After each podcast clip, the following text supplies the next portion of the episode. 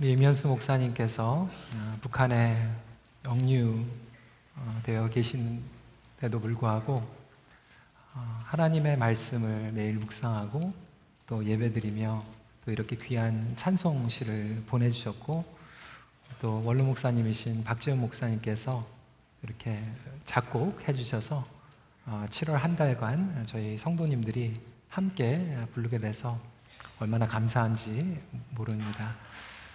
나중에 우리 이면수 목사님 돌아오시면 목사님께서 성도님들에게 어, 친필로 보내신 그 편지와 이 찬송시들 함께 출판할 그날을 기다리면서 어, 기도합니다. 여러분들께서 계속해서 마음을 모아주시고요.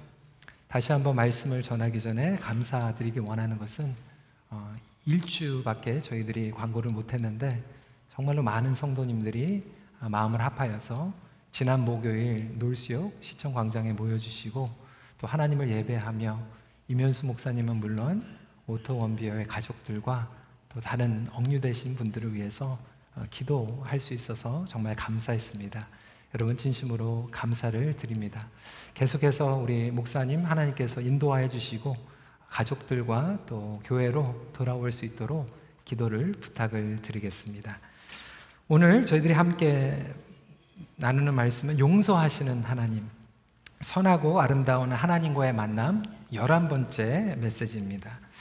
성도 여러분, 십자가의 은혜는 용서의 능력입니다. 예수님께서는 우리가 불완전한 존재임에도 불구하고 먼저 우리에게 용서를 베푸셨어요. 너무나도 잘 아시는 것 같이 예수님께서는 십자가에서 이런 기도를 하셨죠. 누가복음 23장 34절에 아버지 저들을 사하여 주옵소서. 자기들이 하는 것을 알지 못하나이다. 그들이 예수님을 비난하고 저주하고 십자가에 못 박게 하는데도 불구하고 그들이 그 죄를 깨닫지 못하는 그 순간에도 예수님께서는 이 용서의 기도를 올려 드렸습니다. 우리는 이렇게 하나님의 용서를 받고 자녀가 되었습니다. 저와 여러분들이 하나님을 예배하는 것, 이 자체가 하나님의 용서를 받은 증거가 아니겠습니까? 하나님께서는 용서를 받는 축복에서만 머무르는 것이 아니라 그 용서의 능력과 은혜를 삶 속에서 서로에게 흘려내보내는 그러한 사명을 주셨음을 또한 반드시 기억해야 할 것입니다. 우리 에베소서 4장 32절 말씀 한 목소리로 읽길 원합니다. 같이 읽겠습니다. 시작. 서로 용서하기를 하나님이 그리스도 안에서 너희를 용서하심과 같이 하라.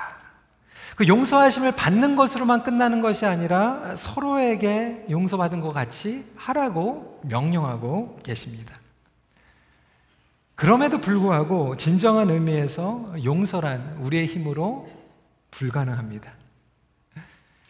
여러분 어떻게 용서가 쉽습니까?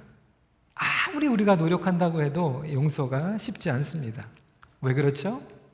우리 안에는 용서할 수 있는 능력이 없기 때문에 그래요. 그러다 보니까 우리가 용서를 하는 것이 쉽지 않죠. 불가능하죠. 지식적으로, 신학적으로 아는 것과는 다르게 용서란 참 힘듭니다. 아무리 교회에 오랫동안 다니시고 성장하고 성숙하신 분들도 이 용서만큼은 쉽지가 않아요. 목회자인 저도 용서라는 게 쉽지 않을 때가 있습니다. 어, 제가 LA에서 있을 때 참 용서하기 힘든 분이 한 분 계셨어요. 어, 교회를 아주 힘들게 하시고 제가 존경하는 그리고 사랑하는 분들을 굉장히 크게 상처를 주신 분이었어요. 저도 똑같이 상처를 받았어요. 나중에 그 사역지를 옮기고 다른 교회에서 목회를 하면서 그래도 목회자니까 용서를 해야 되니까 용서의 기도를 하나님 앞에 올려드렸습니다. 그리고 다 끝난 줄 알았어요. 시간이 지나고 이제 LA를 떠나고 이제 토론토에 와서 목회를 하다가 어, 저희 가족이 한번 휴가로 LA의 친구들을 만나러 간 적이 있습니다. LA 코리아타운에서 식당에서 식사를 친구들하고 만나가지고 하는데 딱 그분을 식당에서 만난 거예요. 그 순간에 제 마음속에 그냥 싹 예전에 생각했던 그 분노와 그 원망 같은 게 이렇게 기억이 돼서 나는데 웃으면서 이렇게 인사를 했지만 집에 돌아오는 길에 계속해서 그게 생각이 난 거예요. 내가 용서한 줄 알았는데 10년 전에 용서한 걸로 알았는데 10년이 지난 후에도 제 마음 가운데에서는 아직도 해결되지 않은 부분이 있었구나라는 어, 그러한 마음을 갖게 되었습니다. 여러분 혹시 마음 가운데 용서하지 못하는 사람들 있지 않습니까? 우리가 용서를 한다고 하지만 온전한 용서가 쉽지 않다라고 하는 것이죠. 그런 의미에서 오늘 용서하시는 하나님을 만나기 원하는데 첫 번째로 하나님의 용서는 온전한 용서라고 하는 것입니다. 이 첫 번째 포인트를 굉장히 고민을 많이 했어요. 왜냐하면 아무리 한국어로 찾아도 좀 적당한 언어가 생각이 안 나는 거예요. 제가 오늘 EM에서 설교를 하면서는 뭐라고 얘기했냐면 God's forgiveness is total and complete forgiveness. 뭐 이러면 조금 이게 마음에 와닿는데 하나님의 용서 여러분 영어 이해가 되시죠? total and complete forgiveness. 이러면 좀 이해가 되는데 온전한 용서 그러니까 좀 되게 얌전해 보인 것 같고요. 별로 좀 뭔가 좀 미진미진한 것 같은 그런 느낌이 듭니다. 근데 어떠한 의미인가? 베드로가 오늘 예수님께 질문하는 거죠. 주여, 형제가 내게 죄를 범하면 몇 번이나 용서하여 주리까? 일곱 번까지 하오리까? 이렇게 물어보는 거예요. 여기서 베드로가 물어보는 일곱 번이라고 하는 건 정말 하나, 둘, 셋 이렇게 해가지고 일곱 번이 아니라 정말로 내가 할 수 있는 맥시멈 숫자 일곱이라고 하는 숫자 그 정도 하면 되는 겁니까? 물어보는데 예수님께서 말씀하시는 것은 네가 할 수 있는 맥시멈으로 진정한 용서를 할 수 있는 것이 아니다. 그런 의미에서 22절에 일곱 번뿐 아니라 일곱 번을 일흔 번까지로도 할지니라 라고 말씀하고 계십니다. 이게 정말로 숫자로 실하는 게 아니에요. 490번 세 가지고 490번 넘으면 아니 어, 아무리 잘못했다고 해도 490번 이렇게 잘못할 수 있는 경우는 참 드물지 않습니까? 제가 이렇게 얘기했더니 우리 EM에 있는 커플들이 그렇게 얘기했나. 그러니까 부부로 몇십 년 살다 보면 이게 490번을 넘어갈 때가 있다라고요. 근데 지금 예수님께서 지금 말씀하시는 거는 이 횟수의 개념이 아니라 온전한 용서, 토로 and complete forgiveness를 얘기하고 있는 거죠. 70번 곱하기 7, 아, 7번, 7 곱하기 70번. 이 얘기 뭐냐면 우리가 나의 의와 나의 인격적으로는 고상하게 몇 번 정도 용서할 수 있을지 몰라요. 그래, 내가 교회 더 오래 다녔으니까, 내가 장로니까, 내가 권사니까, 그래, 내가 몇십 년 신앙생활 했으니까 내가 한번 용서해야지. 이렇게 몇 번 정도의 용서는 가능할지 모르지만, 온전한 용서, 이 complete, perfect forgiveness는 하나님께서 주시는 이 방법 말고는 불가능하다라는 것을 예수님께서 말씀하고 계십니다. 그렇다면 하나님의 용서는 어떠한 용서인가? 용서에는 두 가지 측면이 있다라고 하는 거예요. 저는 그냥 용서란 다 똑같은 용서인 줄 알았어요. 근데 용서에는 두 가지 측면이 있는데 첫 번째는 뭐냐? 의지적인 용서라고 하는 거예요. 영어로는 decisional forgiveness라고 얘기를 합니다. 두 번째로는 마음의 용서라고 하는 거예요. emotional forgiveness. 그러니까 용서는 반드시 이 두 가지를 다 포함해야 되는데 우리의 생각과 의지로 하고 있는 decisional forgiveness가 필요하고 우리 마음의 용서가 필요하다고 하는 거예요. 사실 이 첫 번째 측면인 의지적인 용서조차 하지 못하는 경우들이 많이 있어요. 아니, 하고 싶지 않을 때가 굉장히 많아요. 여러분 솔직히 그렇지 않습니까? 용서하고 싶지 않은 대상들. 아, 내가 가가지고 복수는 못해요. 가가지고 막 화는 못 내고 복수는 못 내니까 내가 할 수 있는 복수는 뭐냐면 속으로 끝까지 용서 안 하는 거예요. 절대로 용서 안 한다. 특히 여러분, 가족 간에 그런 관계들이 굉장히 많더라고요. 시어머니가 며느리를 끝까지 용서 못 하고요. 며느리가 시어머니를 끝까지 용서 못 하고요. 뭐 겉으로는 못 하니까 속으로 그냥 용서 안 하는 거예요. 용서 못 해. 때로는 교회 공동체에서 우리가 용서를 의지적으로 하지 않은 경우들도 있죠. 그런데 이런 말씀을 듣다 보면 성령님께서 우리의 마음을 찔리게 하시고 그래 내가 용서해야지 그러면서 머릿속으로 교리적으로 용서를 할 때가 있다라고 하는 거예요. 그래, 내가 더 나이가 많으니까. 저 같은 경우에도 그래, 내가 목회자니까, 내가 목회를 해야 되니까 용서하자. 그리고 용서한 거예요. 의지적으로는 용서를 했는데 10년 후에 그분을 만났을 때 제 마음 가운데 이렇게 팍 나오게 된 것은 의지적으로는 용서를 했는데 마음에는 용서를 하지 못했기 때문이죠. 부부 생활을 하면서도요, 의지적으로는 용서 잘합니다. 그래, 매일 보고 사니까. 그래, 평생 같이 살아야 되는데. 이혼은 못하겠고, 따라서는 못 살겠고. 그러니까 그냥, let's move on. I forgive you. 용서해줄게. 그런데, 그냥 섭섭만 하면 그때 그 임신했을 때 그 남편이 그거 안 해준 거. 그거 계속 그 생각이 나고요. 그때 그렇게 섭섭했던 것이 그냥 10년 후, 20년 후에 계속해서 나오는 게 뭐 그러냐면 마음에 해결이 안 된 거예요. 용서가 안 된 거예요. 어쩔 수 없으니까 사는 거지. 어쩔 수 없으니까 내가 용서를 머릿속으로만 해준 거지. 마음 가운데 깨끗하게 정리가 안 돼 있다라고 하는 것이죠. 성도 여러분, 우리 하나님의 용서는요, 그냥 신학적이고 교리적이고 종교적인 의지적인 용서로 끝나는 것이 아니라 우리 하나님은 저와 여러분들을 마음으로 용서하셨다라는 것을 믿으시길 주님으로 축원합니다. 원수된 우리를 용서하시고 그것으로 끝난 게 아니라 우리를 사랑하셨다라고 하는 거예요. 원수를 사랑한다라는 것은 마음의 용서가 없이는 불가능한 것입니다. 그래서 저와 여러분들도 이 하나님의 참 마음의 용서를 경험해야지만 우리의 원수와 상처 입힌 사람들을 마음으로 용서할 수 있다라고 하는 것이죠. 그러면 마음의 용서는 어떻게 되는가? 첫 번째로 마음의 용서는 마음속에 앙금이 치유되고 지워질 때 가능합니다. 이 앙금이라고 하면 뭐냐면 영어로는 grudge, 붙잡고 있는 거예요. 그래, 나한테 상처 줬지? 한번 보자. 계속해서 그것을 붙잡고 있는 거죠. 근데 하나님의 용서는 진정한 용서이죠.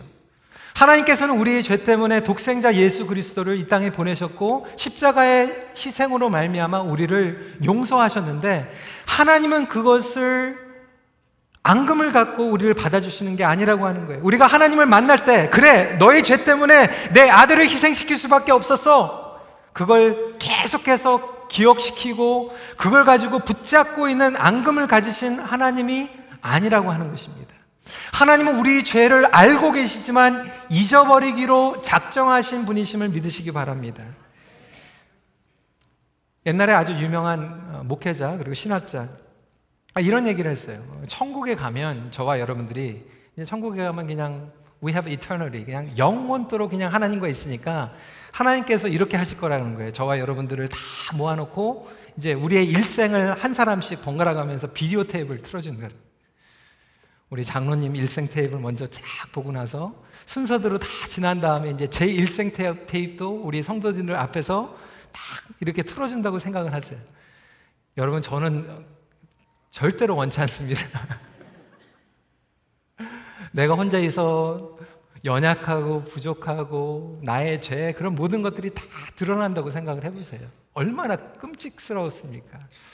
그것이 과연 천국일까? 근데 세계 신학자 유명한 조직 신학자인 어, 미로슬라프 보프 교수님은 천국이란 하나님께서 그것들을 다 아시고 계시지만 그 모든 것들을 아예 의지적으로 마음속으로 잃어버리고 잊어버리고 용서하신 것이 천국이라고 하는 거예요. 하나님께서 우리의 부족함을 다 알고 계시지만 잊어버리기로 작정하셨다라고 하는 것이죠. 마찬가지로 저와 여러분들의 삶 가운데에서도 이러한 하나님의 천국의 기쁨과 평강이 드러나려면 우리가 마음 가운데 붙잡고 있는 이 앙금을 풀고 치유하고 회복받아야만 천국의 기쁨을 자유함 가운데서 누릴 수 있다라고 하는 것입니다. 누구나 다 공감하시는 부분일 거예요. 그런데 왜 우리는 이 앙금이 치유되지 않을까요? 잊어버리고 싶어요. 자유하고 싶어요. 그런데 바로 사단이 우리로 하여금 그렇지 못하게 한다라고 하는 거예요.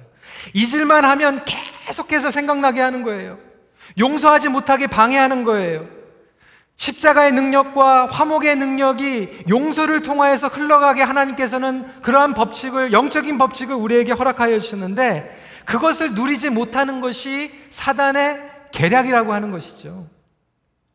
하나님의 자녀들은 용서를 통하여서 하나님의 나라의 의와 평강을 누릴 수 있고 용서의 복음을 통하여서 하나님의 나라가 확장되는데도 불구하고 어떻게든지 원수 마귀는 저와 여러분들이 용서받았다라고 하는 그 자유함을 누리지 못하게 만들고 거짓말하고 계속해서 계략을 주고 다른 사람들에게도 용서할 수 없어 용서해 주면 안 돼. 그거는 용서할 수 없는 죄야라고 계략을 써서 하나님의 나라의 기쁨과 의와 평강이 막히게 만들게 하고 있다라고 하는 것입니다.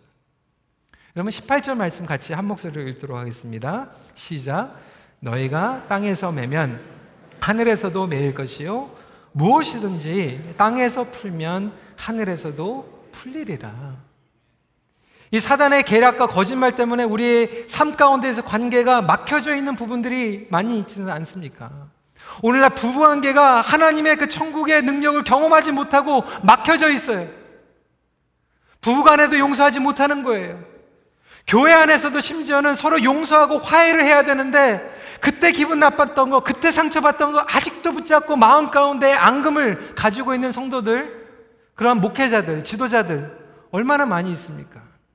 그것이 사단이 기뻐하는 것이라고 하는 것이죠. 혹시 성도 여러분, 저와 여러분들이 우리의 가정이 우리 공동체가 이 사단의 장난놀이에 억눌려 있지는 않습니까? 그렇다고 해서 천진난만하게 모든 것들을 다 잊어버리라고 하는 것이 아니에요. 앙금을 없앤다는 개념은 정제치 않는다라고 하는 거예요. 그리고 매일 주님 앞에 나아가서 치유를 받기를 소원할 때 치유를 받음으로 하나님 안에서 자유하게 되는 놀라운 능력이 우리 삶 가운데 임할 줄 믿으시기 바랍니다. 그것을 치유받지 못하면 여러분들의 앙금이 독소가 된다라고 하는 거예요. Our grudge becomes poison. 썩어 들어가게 만들다게 하는 것이죠. 오히려 우리에게 상처 준 사람은 자유 가운데 하나님의 용서받고 하나님의 은혜 가운데서 신앙으로 성장하고 성숙하고 있는데 우리는 10년 전에 20년에 있었던 것을 아직도 붙잡고 앙금이 남아서 우리는 그 죄와 상처에 감옥에 갇혀서 그렇게 추압돼 가지고 올무에 매여 있는 성도들이 너무나도 많이 있다라고 하는 것이죠. 두 번째로 마음의 용서는 자신을 내어줄 때 가능합니다. 용서를 영어로 forgive라고 얘기를 합니다. 근데 forgive라고 하는 뜻은 뭐냐면 to give라고 하는 뜻이에요. 그러니까 용서를 하기 위해서는 나 자신을 내어 주어야만 가능하다라고 하는 것입니다. 나의 자신을 누구에게 줄 때 그것이 진정한 용서라고 하고 있, 나 자신을 하나님 앞에 바쳐 드릴 때 진정한 용서의 능력을 우리에게 부어 주신다라고 하는 것입니다. 그래서 필립 얀시는 이렇게 얘기했죠. 용서는 향수병에서 품어낸 향수처럼 세상에 뿌려지는 달콤하고 순정적인 이상이 아니라 용서는 아프도록 고통스러운 것이다. 예수님께서는 저와 여러분들을 용서하시기 위해서 자신을 내어 주셨습니다.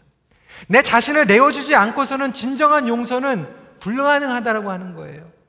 심지어는 부부관계 가운데서도 진정한 용서가 안 되는 이유는 뭐냐면, 그래, 한번 내가 봐줄게. 봐줬는데, 그 다음에 또 상처를 주는 거예요.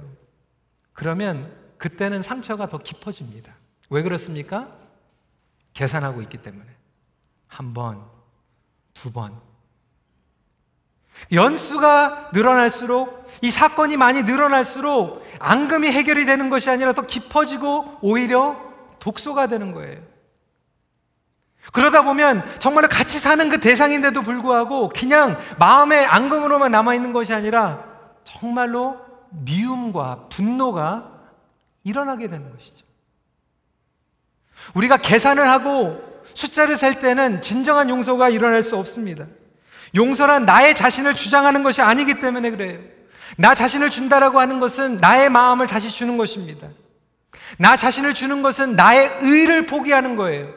나의 자존심을 포기할 때, 나의 도덕적인, 나의 권리를 주장하지 않을 때, 진정한 용서를 경험할 수 있게 되는 것입니다. 어떤 경우에는 예전에 교회 생활을 하면서 상처를 받았어요. 목회자에게 상처를 받았어요. 아니, 성도에게 상처를 받았어요. 이제 새로운 공동체로 오게 되는 거죠. 근데 예전에 상처를 받았기 때문에 자기 마음을 열어놓지를 못해요. 누구에게도 마음을 열어놓지 못하고 그냥 그래 나는 주일날 예배만 딱 드리고 나는 어떠한 관계도 맺지 않을 거야. 자신을 주지 못하는 거죠. 자신을 내어주지 못하다 보니까 마음의 용서와 치유가 절대로 일어날 수가 없어요. 진정한 용서는 자기를 줘야지 자기의 삶과 자기의 마음과 자기의 자존심과 자기의 교만과 의와 도덕, 그 모든 도덕의 기준까지도 내어줄 때만 가능하다라고 하는 것입니다. 그래서 용서가 힘든 거예요. 여러분, 예수님께서 십자가에 못 박혀 돌아가실 때 예수님의 의와 예수님의 도덕과 예수님의 윤리와 상관이 없이 정말로 어처구니 없는 일이 일어났어요. It was not fair. 불공평한 거예요. 예수님께서 거기에서 공평한 거 다 따지셨으면 절대로 용서가 안 됩니다. 자신이 생각하고 있는 기준, 모든 것들을 다 포기할 때만, 희생할 때만, 진정한 용서가 가능하다라고 하는 것입니다. 다른 성도 여러분, 우리가 아직도 우리 자신을 부인하지 못하고 있습니까? 나의 의, 나의 자존심, 나의 가치관, 나의 확신까지도 부인해야 되기 때문에 그래서 용서가 힘든 거예요. 하지만 나의 삶 가운데에서 예수 그리스도의 십자가의 보혈과 능력이 오늘 이 시간에 새롭게 경험되는 시간이 되길 간절히 소원합니다. 여러분 그래서 용서라고 하는 것이 우리가 용서를 하게 되면 우리가 신앙의 성장이 일어납니다. 치유가 일어나게 됩니다. 근데 이것을 하지 못하고 있으면 우리는 스탑돼요. 그냥 갇혀버리는 거예요. 그래서 영어로는 이런 얘기가 있어요. It either heals or hinders our growth. 우리를 치유하든지 우리를 방해하든지. 여러분 무엇을 선택하시기 원하십니까? 여러분 영원토록 평생 동안 갇혀 지내시길 원하십니까? 아니면 오늘 용서의 능력을 경험하시고 신앙의 성장과 성숙을 경험하길 원하십니까? 그렇다면 두 번째 포인트입니다. 이 온전한 용서의 능력은 십자가의 은혜에서 흘러 나오게 됩니다. 여러분 다 아시는 내용이죠. 십자가의 은혜에서 흘러나온다. 여러분 십자가의 은혜를 경험하셨습니까? 십자가의 은혜를 경험하셨다면 왜 우리의 삶 가운데서는 용서의 능력이 없는 걸까요? 십자가의 은혜를 막연하게 이해하고 있다라고 하는 거예요. 그런데 십자가의 은혜를 온전히 우리가 건강하게 이해하다 보면 이 십자가의 은혜는 뭐냐면 하나님과의 관계, 수직적인 관계와 서로 간의 관계, 수평 관계의 치유와 회복을 가져다 준다라고 하는 거예요. 그래서 십자가를 온전히 이해하고 깊이 들어가다 보면 하나님과의 수직 관계가 회복이 되고 이웃과의 수평 관계가 회복될 줄 믿으시기 바랍니다. 진정한 용서의 궁극적인 목적은 관계 회복이기 때문에 그래요.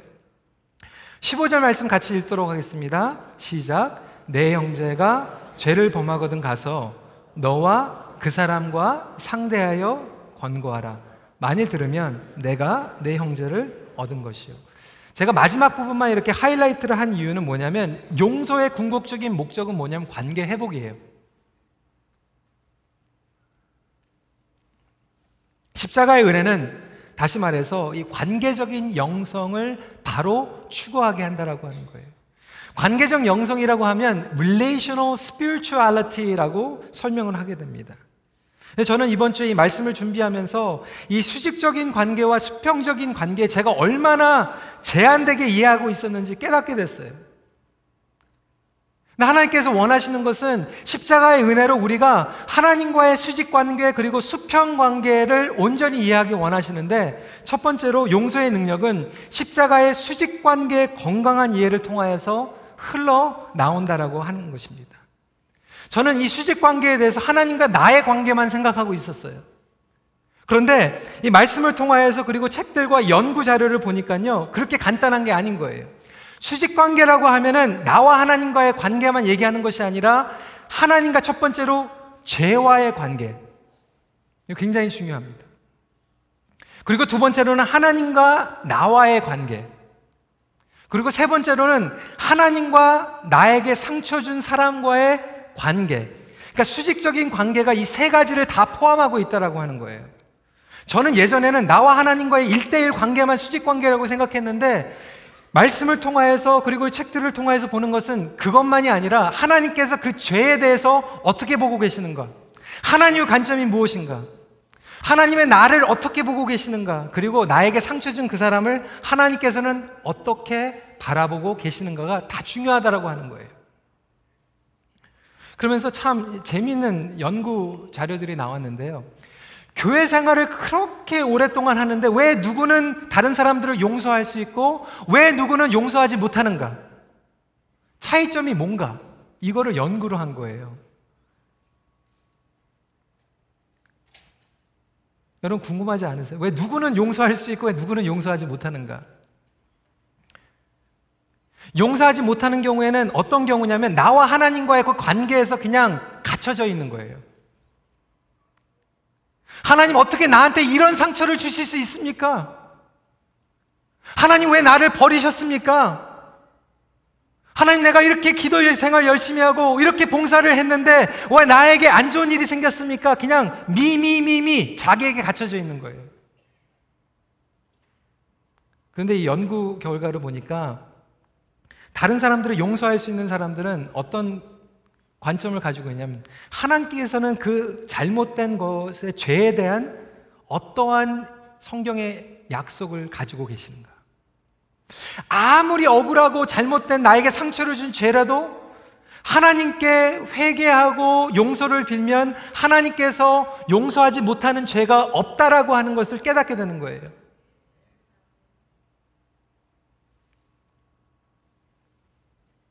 그것뿐만 아니라 나에게 상처 준 사람, 그 사람 보면 괘씸하잖아요. 하나님 나는 용서해 주세요. 한데 저 사람은 절대로 용서해 주시면 안 됩니다. 하나님의 공의와 심판이 임하기를 간절히 기도합니다. 이렇게 하는 게 아니라 하나님께서 나를 사랑하시는 것 같이 여전히 하나님께서는 나에게 상처 준 사람도 용서하신다라는 거예요. 그 사람도 회개하면 예수 그리스도의 십자가의 은혜와 보혈의 능력은 그 사람의 죄도 그 사람이 회개하면 용서하시는 것을 하나님의 관점으로 이해하는 사람들만이 그 사람을 진정으로 마음에 용서를 해줄 수 있다는 거예요.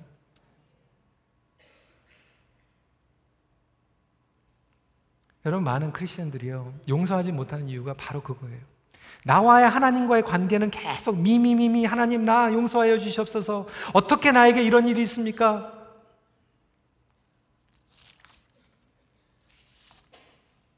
그러면서도 내 마음 가운데서 다른 사람들을 바라볼 때 내 눈으로 바라보는 거예요. 하나님의 눈으로 바라보지 못하는 거예요. 온전한 이 수직 관계가 회복이 된다는 것은 하나님과 나의 관계만 회복되는 것이 아니라 하나님과 가해자의 관계에서도 하나님과의 죄의 관계에서도 올바른 성경적인 관점이 회복될 때만 가능한 줄 믿으시기 바랍니다. 그러고만 끝나는 게 아니라요.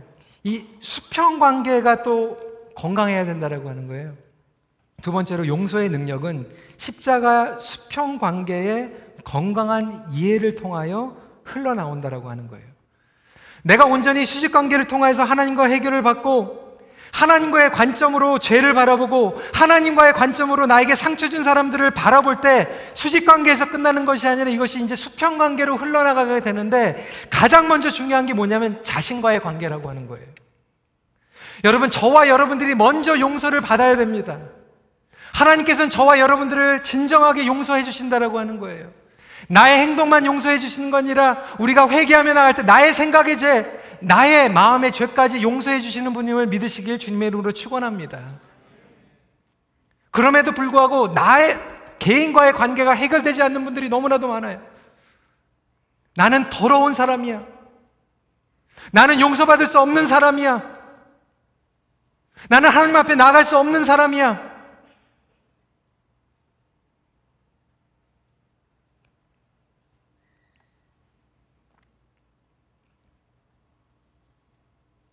나 자신과의 관계는 물론이고 서로와의 관계 그리고 공동체의 관계가 건강하게 구분이 되어야 된다라고 하는 거예요. 그런데 우리는 이것이 온전히 구분 안 되는 경우들이 많이 있습니다. 그 책에 보니까 이런 설명을 하는 거예요. 죄송한 표현입니다. 어느 가정의 이야기예요. 부부. 근데 아내가 외도를 했어요. 딴 남자하고. 이 남자 집사님이 그냥 엄청난 충격에 빠져들게 됩니다. 그러니까 아내가 집을 떠난 거죠. 몇십 년 동안 결혼 생활을 했는데 실패한 것 같아요. 자기 아내에 대한 배반, 배신감과 그 실패가 이 집사님 완전히 무너뜨리는 거죠. 그래, 나는 아무것도 할 수 없는 사람이야. 자신의 자존감과 자신의 사명감과 하나님과의 관계가 무너지기 시작하니까 그동안에 오랫동안 직장 생활을 하면서 그렇게 탁월하게 했던 사람이 화가 나니까 가가지고 정말 중요한 클라이언트가 자꾸 이렇게 귀찮게 하니까 그냥 상을 엎어버렸어요. 중요한 클라이언트를 잃어버리니까 프로젝트를 잃어버리고 회사에서 fire 됐어요. 어느 날 교회 왔는데 그냥 교회 와가지고 누가 그냥 기분 나쁜 얘기를 하니까 교회에서도 그냥 소리를 버럭 지르면서 이제 교회도 안 나가게. 아내가 외도를 했는데 자신이 무너지고 직장이 무너지고 공동체가 무너지는 거예요. 제가 보니까 이런 개인과의 관계, 부부와의 관계, 주위와의 관계, 공동체의 이 관계가 구분이 안 되는 그러한 미성숙함이 우리의 삶 가운데서 굉장히 많이 있다라고 하는 거예요. 여러분 제가 자녀들 키우면서 이런 거 경험 많이 해요. 여러분 딸이 둘이 있잖아요. 티네이지거든요. 어쩔 때는 가가지고 학교에서 기분 나쁜 일이 있어요. 친구하고 싸운 거죠. 집에 와가지고 이제 식사하면서 How are you? How was your How was your day? 그러면은 아, fine 그렇게 얘기해요. 괜찮다고. 근데 식사하다가 그냥 엉뚱한 얘기를 하다가 갑자기 그냥 화를 확 낼 때가 있어요. 왜 그러는가? 근데 나중에 알고 봤더니 자기 친구하고 싸운 거거든요. 친구하고 싸웠으면 친구하고 해결해야 되는데 왜 저한테 그래요?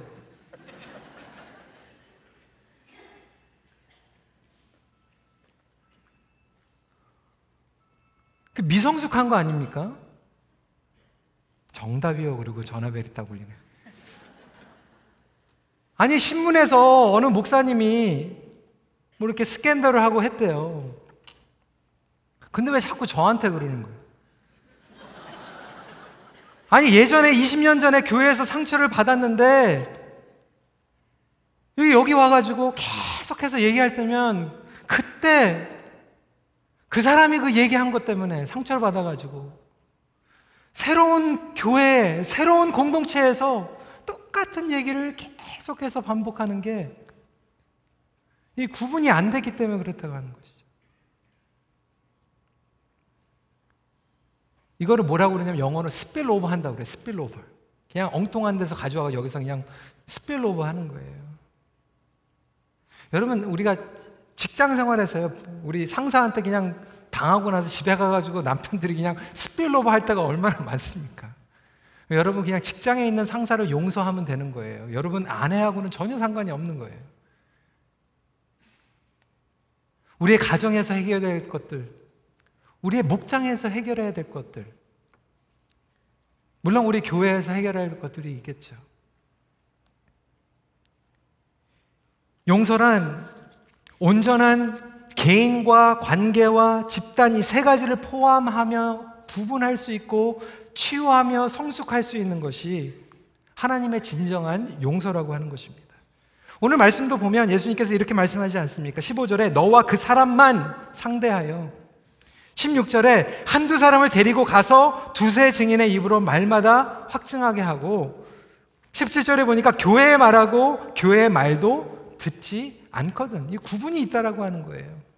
개인이 해결해야 될 것, 관계들이 해결해야 될 것들, 공동체가 함께 해결해야 될 단계가 있고 구분이 있다라고 하는 거예요. 하지만 이 세 가지를 구분하지 못하는 경우들. 집단에서 막 공공의 적으로 만들고 나랑 상관이 없는데도 나도 똑같이 싫어하고 용서할 수 없고 여러분 한국에서 지금 이러한 일들이 얼마나 많이 일어나고 있습니까? 정치적으로 특정한 사람을 물론 죄의 책임은 져야 되겠죠. 잘못한 거에 대한 죄의 회개는 반드시 필요합니다. 그런데 그것으로 말미암아 우리도 마음 가운데 그냥 누구를 증오하고 싫어하고 막 죽일 사람, 용서할 수 없는 사람, 여러분 크리스천으로서 내뱉을 수 있는 말이 아니라고 하는 거예요.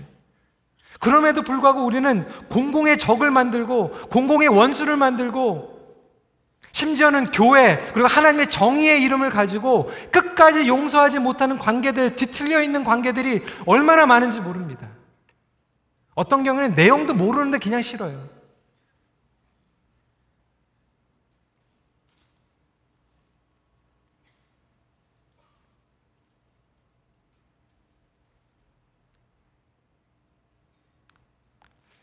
저도 목회를 하면서요.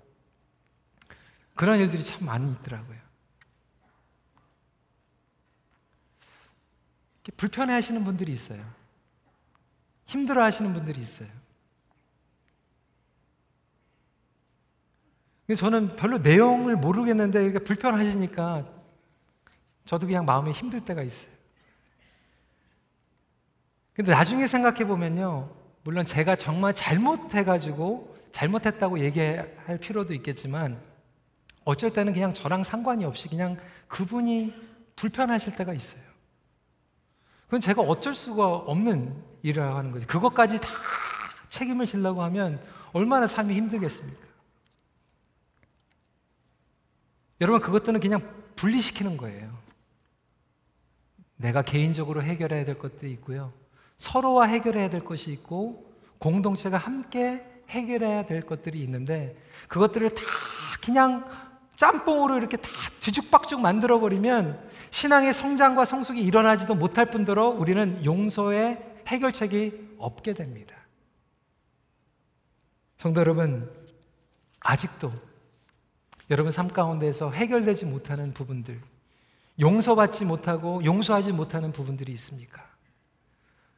오늘 이 아침에 성령님께서 우리의 마음을 만져주시고 우리의 앙금을 치유하여 주심으로 진정한 마음의 용서가 있기를 간절히 소원합니다. 말씀을 정리합니다. 우리 하나님께 나아갈 때는 용서받지 못하는 죄가 없음을 믿으시기 바랍니다. 어떠한 죄라도 우리가 진정으로 주님 앞에 회개하고 나가면 하나님께서 우리에게 용서의 은혜를 베풀어 주실 것입니다. 그것으로만 끝나는 것이 아니라 여러분 가정에 여러분 매주 보는 매일 만나는 사람들 아직도 앙금을 붙잡고 있다라면 이 시간에 기도하세요. 하나님 해결해 주세요. 주님의 용서가 나의 삶 가운데서 은혜로 흘러나가길 원합니다. 수직적인 관계가 치유가 되고 수평적인 관계가 회복이 되기를 간절히 소원합니다. 그래서 이 용서가 천국의 메시지의 본질이라고 한다면 천국의 메시지의 본질을 회복할 수 있는 저와 여러분들이 됐으면 좋겠습니다. 그래서 여러분들의 가정이 우리 공동체가 천국을 살아갈 수 있기를 소원합니다. 날마다 십자가의 은혜와 용서의 능력 가운데 천국의 기쁨을 경험하십시오. 기도하겠습니다. 우리 시간에 함께 기도하면서 여러분들의 손을 여러분 마음에 이렇게 좀 가슴에 좀 얹어놓고 기도했으면 좋겠어요. 저만 미성숙한 겁니까? 저만 그때 저에게 상처 줬던 분을 머릿속으로만 의지적으로는 용서했지만 마음으로 용서하지 못했습니까? 혹시 여러분들도 그런 앙금이 남아서 사단이 우리의 마음 가운데 우리의 가정 가운데 계속해서 그것을 붙잡게 만들물 말미암아 시간이 지나고 혹시 독소가 되지는 않았습니까? 우리 시간에 같이 기도하는 시간 가졌으면 좋겠고요. 혹시 여러분 부부, 여러분 가족이 함께 예배를 드리고 있다면 혹시 여러분 남편에게, 아내에게, 아니 부모님들에게, 자녀들에게 가지고 있는 그 앙금들 머릿속으로는 용서했지만 아직도 남아 있는 그 앙금들 자꾸 생각이 난다라면 이 시간에 그들을 사랑으로 품어주고 같이 좀 기도하는 시간 갖기를 원합니다. 그리고 또한 주님 나의 죄를 용서하여 주심을 감사드립니다. 그 용서 가운데에서 자유함을 누릴 수 있도록 인도하여 주시옵소서. 우리 이 시간에 진심으로 같이 주님 앞에 기도하며 나아가는 시간 갖도록 하겠습니다. 기도하시겠습니다.